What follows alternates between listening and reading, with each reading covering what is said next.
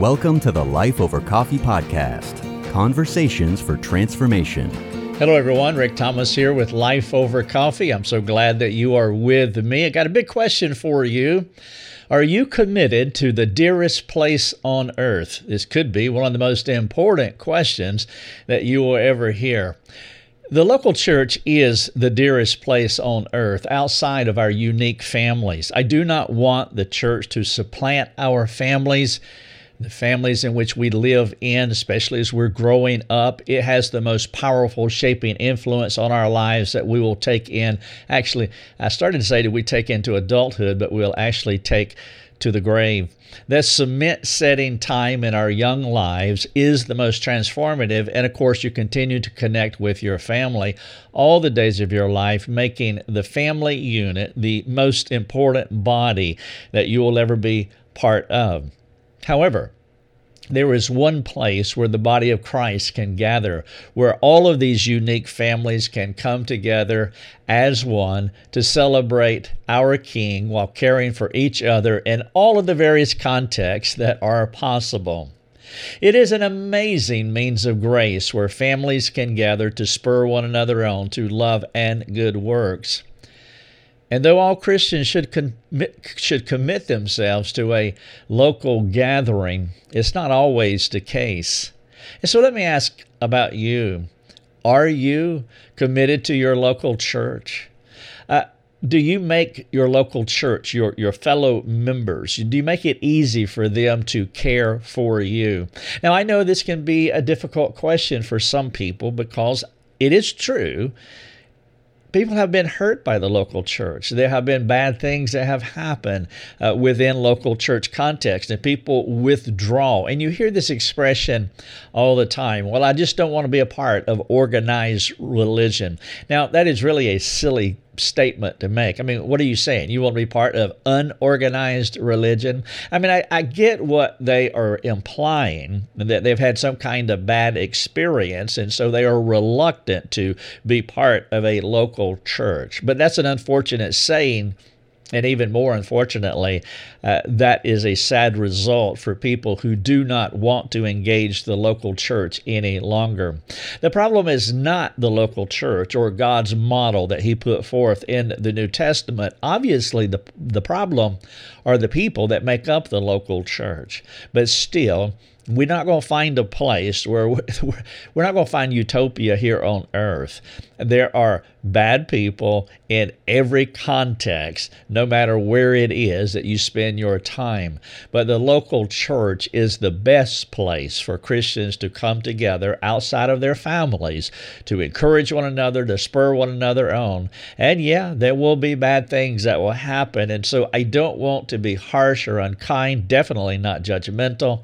I do understand what it's like to be pummeled and abused by your local church. I have been in that chair myself. Still yet, I'm not throwing God's model out because it is an excellent model. It is our best bet to find the care that we need and also give us many opportunities to care for others, to spur one another on. And so therefore, the question still stands. Are you committed to your local church? If you are going through a rough patch because of your local church, don't give up on it.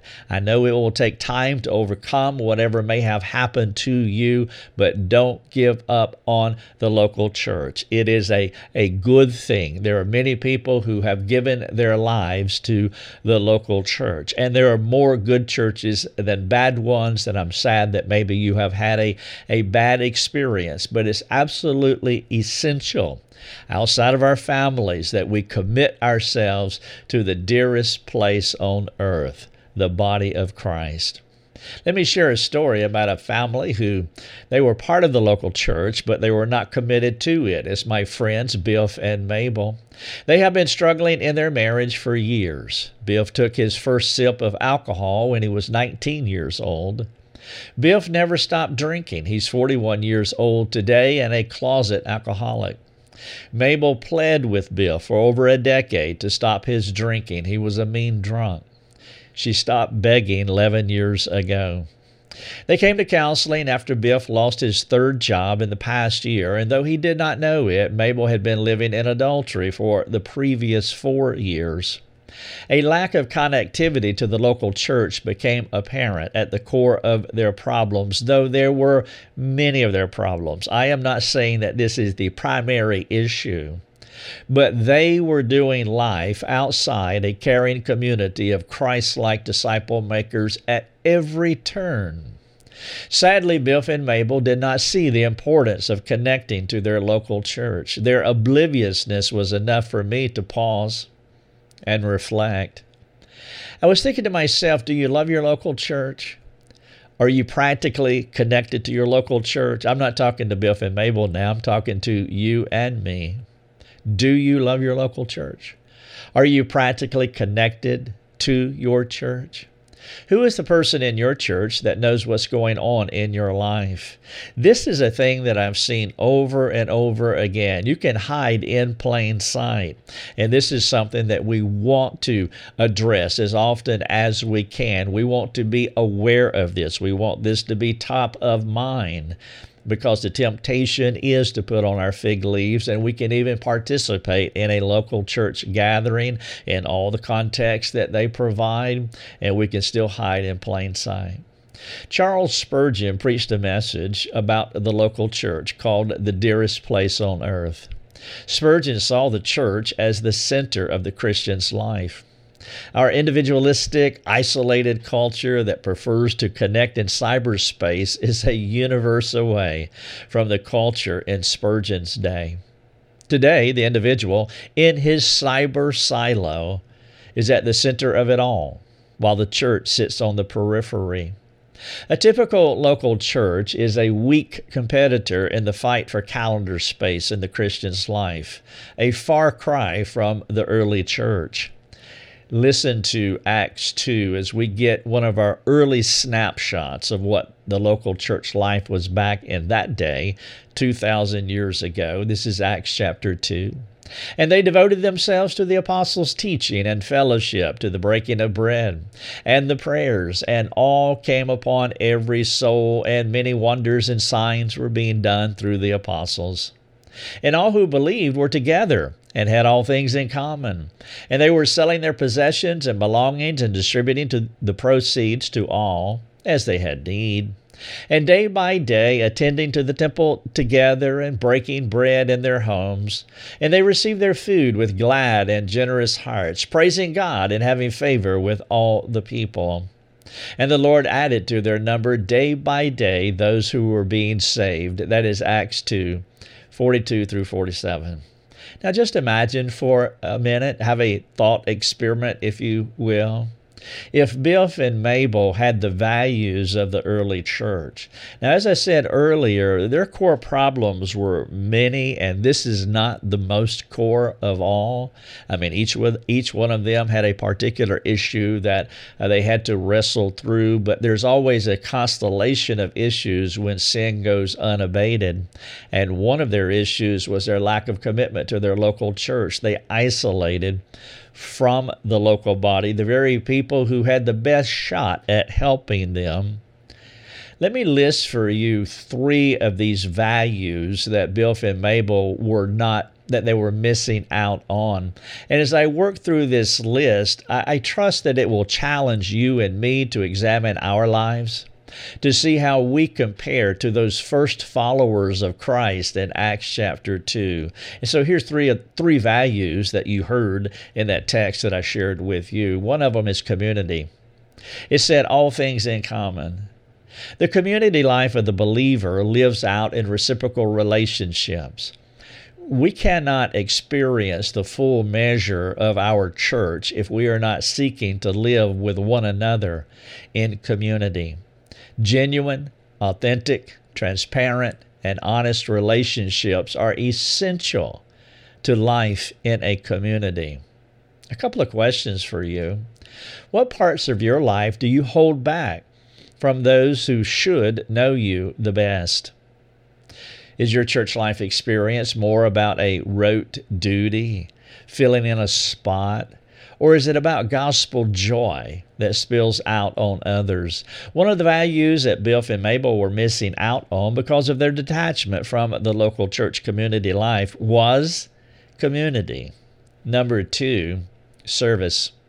It says they were distributing proceeds to all.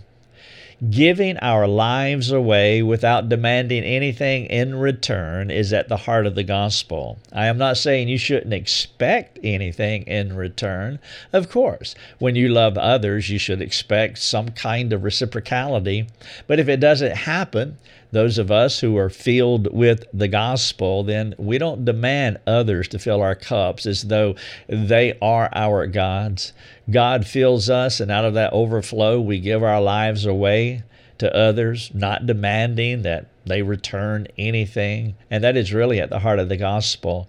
We are stewards of God's stuff rather than an owner of our stuff. And by the way, our stuff includes us too, our own bodies. We are not our own.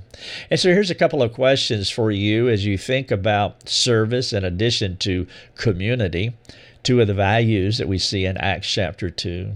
Are you joyfully giving yourself away to your local church? What does sacrificial giving look like in your life? And then the third value that Biff and Mabel were not benefiting from in their local church because they were not a part of it was worship. It says in Acts 2, they were praising God. God wired us for worship. Worshipers are who we are and what we do. The vertical relationship between us and God is the greatest commandment of all, to love God with all our heart, mind, soul, and strength. Our adoration and affection for God determine how we will live our lives in the context of our local churches. If you see a person that is isolating or disconnecting from the body of Christ, then they have already disconnected from the head. Now, some of them will say that I will just worship God my own way. I'll serve God my own way. Well, they're doing that in disobedience to what God's Word teaches in the New Testament. A couple of questions. Is your Sunday church meeting experience primarily a celebration of the Father, the Son, and the Spirit? Or is your participation in the local church some other purpose? How are you characterized? A person of praise or a person that is lacking passion for God? Those are some of the values that you see in Acts 2. Those are the values that were not part of Biff and Mabel's life. Community, service, and worship. One of the sadder byproducts of the seeker-sensitive movement is the creation of a new category for Christians, the church attendee or the church attender. We've never had such an accommodating category for the Christian in the church's history. This lack of commitment to the local church is in part what keeps me in business as a parachurch organization. It is rare for me to counsel people actively involved in their local church and living authentic reciprocal relationships with other genuine believers. And for those of you who do the work of discipleship or you're counseling other people, I want you to remember that sentence. Because as you come alongside them, as they seek your help, as you assess them, one of the assessment points, one of the data points that you will have to make, are they involved in a local church? Are they living in authentic reciprocal relationships with other genuine believers? The majority report says most of the time they are not. It is hard to have ongoing, unrelenting problems in your life or relationships if you are actively engaged in a local church, living in authentic reciprocal relationships with other genuine believers. Active church engagement is the point Biff and Mabel missed.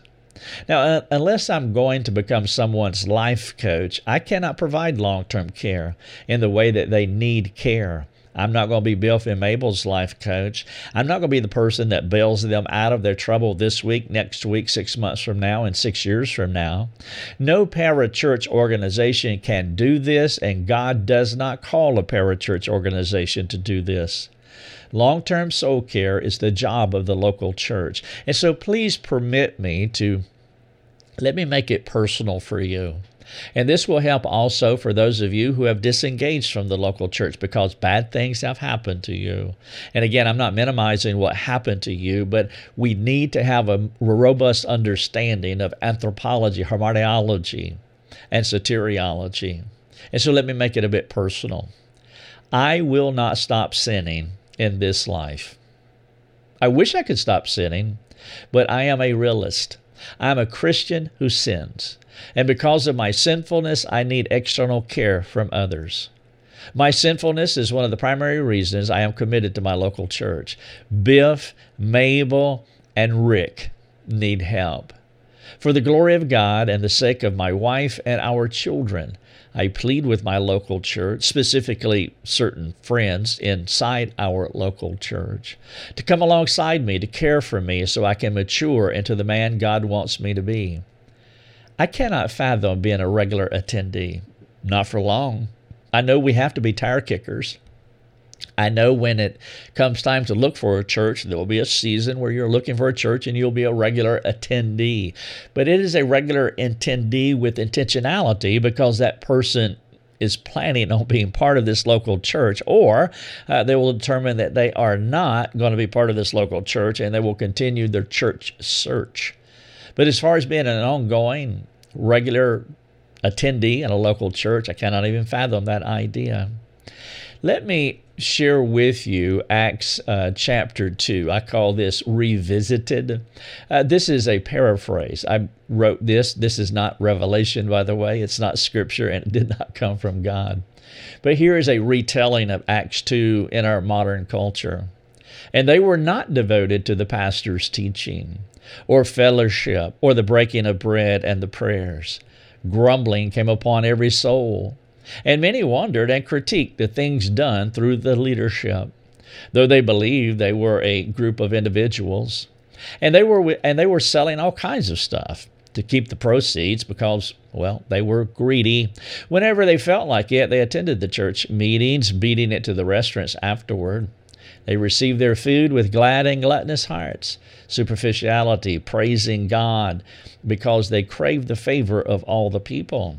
And the Lord added more attendees to their number daily, and the church continued to weaken. In Hebrews chapter number 13, verse 17, it says, "Obey your leaders and submit to them." Why?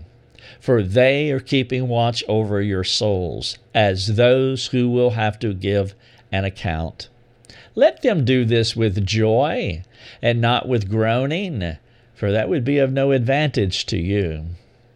A pastor is a man called by God to care for people. The Bible elevates the seriousness of the pastor's call by stating that God will hold him accountable for how he cares for his members. And then Peter weighed in on the seriousness of the call by using the metaphor of a shepherd and his sheep. He said this in 1 Peter 5, verses 2 and 3. He says, "Shepherd the flock of God that is among you, exercising oversight, not under compulsion, but willingly, as God would have you, not for shameful gain, but eagerly, not domineering over those in your charge, but being examples to the flock." There are a lot of warnings here in Hebrews, in Peter. And then Brother James came from another angle while speaking on the seriousness of the call when he said God would hold teachers to a higher standard of accountability. And you'll read this in James chapter 3, verse number 1. He says, "Not many of you should become teachers, my brothers, for you know that we who teach will be judged with greater strictness."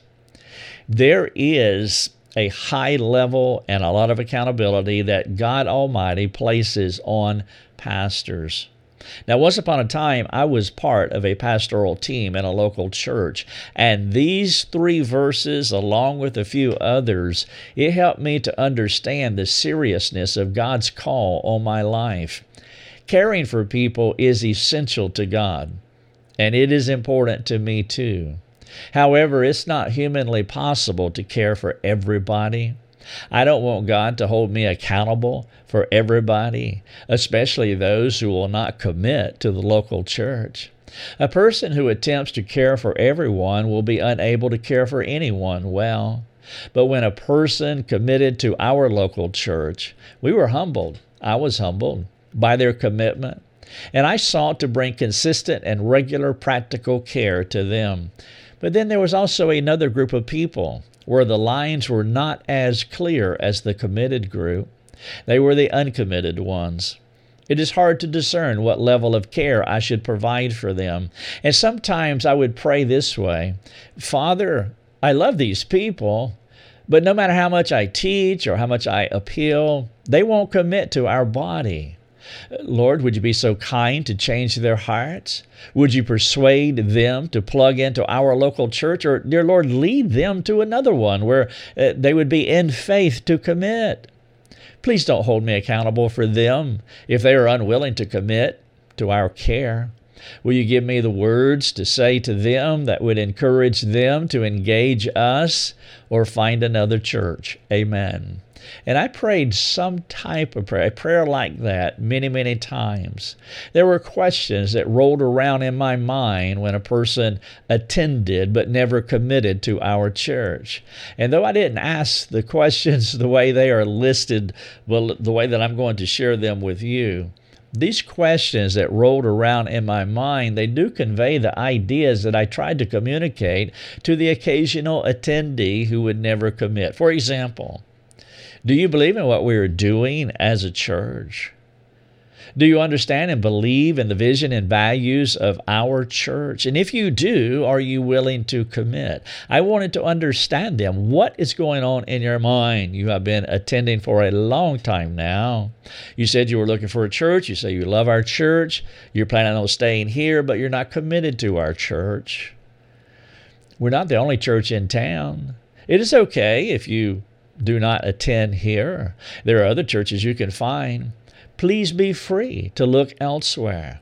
Though we would love to have you, you can go somewhere else. And there were a few people that I actually helped find another church because we had that discussion. In fact, in this very room in my studio a number of years ago, we sat with a couple who loved our church, but they like tertiary things a little more. They put a little more emphasis on tertiary things than primary things. And we knew that our church was not going to change to accommodate them. And again, it wasn't the main thing. We're not talking about the gospel here, but they had preferences that were very high on their list, but not on ours. And I knew that they would be frustrated attending our church. And so I had a conversation with them in this room right here. And I helped them to find another church, which they did. And they plugged into that church and became active members of it. Sometimes I would say, what would you like to do? I mean, I need to know what you are in faith to do. Are you in faith to be here, to engage with us, or do you believe you should look for another church? And that's part of the conversation that I had with this couple. Where you land is not the point. But settling somewhere is absolutely essential. How can I help you get plugged into this church or another church? Please let me know how I can serve you. Sometimes I would say God holds me responsible for how I care for our people. It is impossible to commit to every person who walks through our doors. However, we are eager and we're excited to invest in those who believe they're supposed to be here. Do you believe you should be here? Those were some of the questions that rolled around in my mind as I tried to get a bead on what they were thinking and what they had planned to do, because these verses that I shared with you earlier, that formed a presupposition for how I saw people who were participating in our local church. As a pastor, I desired to commit to those who were part of our local church. However, their commitment was the key to how and when and why and what of my pastoral care. God was holding me accountable to some people, but he was not holding me responsible for all people. Appealing for commitment was why we tried to draw a line so that we could work hard, wisely, efficiently, and with much joy without sacrificing our families. It's what I was saying earlier. If you try to care for everyone, you will not care for anyone, and you will sacrifice your family. I am not saying that we had cornered the market on how to do church. We were not the only game in town. I mean, we were constantly changing, but at the end of the day, the way we did church had to look like something. And we had clear ideas of how to care for people. So we presented our way and we asked for a commitment. Every church does it different. They do it according to how the leadership believes that they should do it. And that is the beauty of the diversity, the various churches all around the world. Who would want churches all doing it the same way? The gospel's the same. It ties us all together. But the preferences and the culture, there are many things that require churches to be different. And we believe that our church should be this way, realizing that there are other churches that are doing it better. Sometimes people did not prefer our care model, and that was okay. We praise God for how other biblical churches provided care, and if an attendee did not want to commit to us, we would help them to find another place to where they could fully invest their lives. Honestly, when people left our church, I would praise God that they left our church if they left well, and if they left with the purpose of finding another church that they could plug into. Ultimately, the church is not yours or mine. It's God's. Likewise, the local church does not grow because of what we can scheme or manage.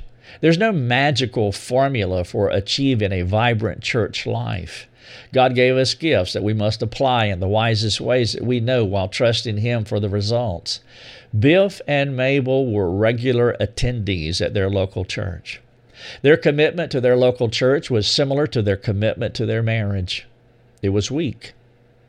They never fully engaged in the dearest place on earth for the glory of God, the benefit of themselves, and the blessing of others.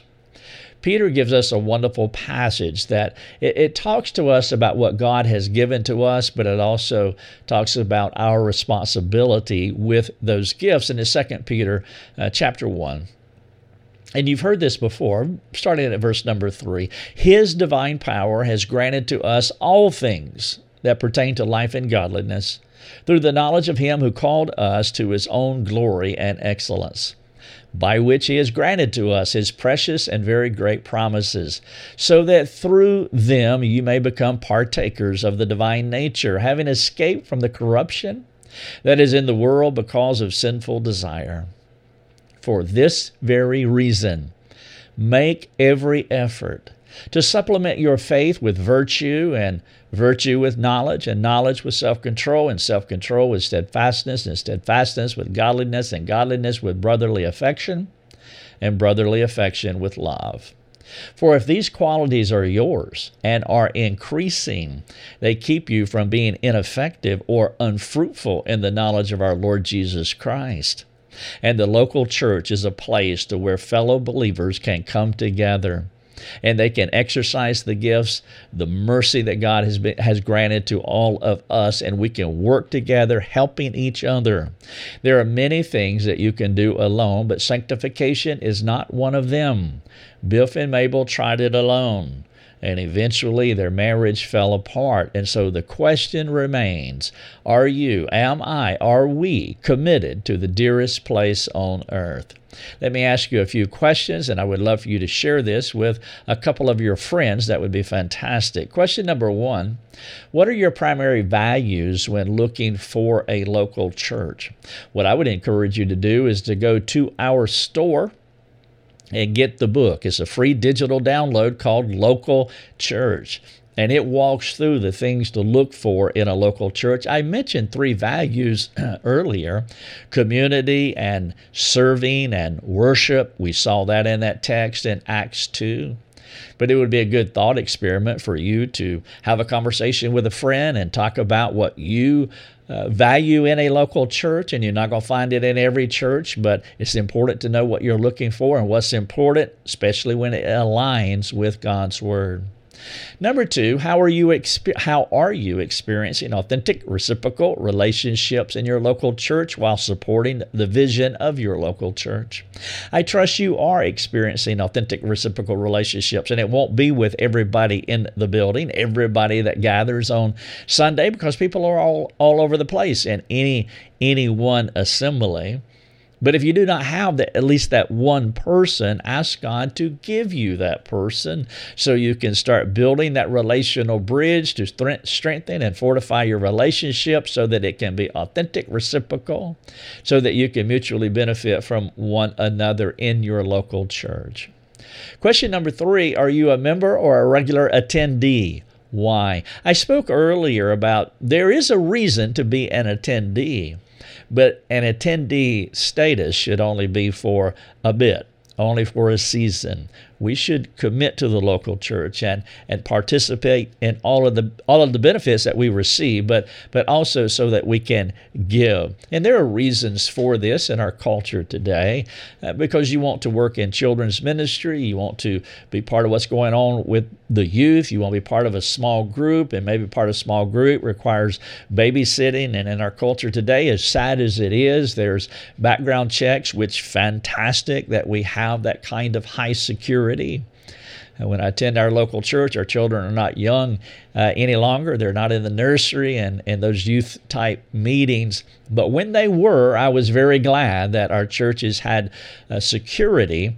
But in order to be a leader in any of those contexts, well, you have to be a member of a local church. And so some people will say, well, the Bible doesn't talk about membership. Yeah, I get it, understand. The Bible doesn't.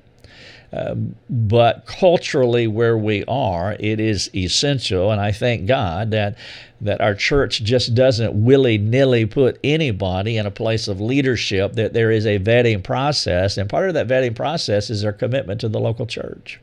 Number 4, would you say your commitment to your local church is more significant than your commitment to your job? Or what about your hobbies? And so if you were to rank your hobbies, your job, and your local church, how would they rank as far as your commitment, your dedication to those 3 things? And then number 5, from your pastor's perspective, why is it essential for you to commit to the local church? Perhaps thinking about this from your pastor's perspective will help you to think through, oh, God's calling him to do something, and I am not making it easy for him because I only attend 1 in 4 or 2 in 4, take summers off. No, it said in that text in Hebrews, and you heard it, let them pastor you with joy, not with groaning. Are you with joy for your pastor to pastor you? Are you committed to the dearest place on earth? Thanks for joining us. Learn more and get access to other resources at lifeovercoffee.com.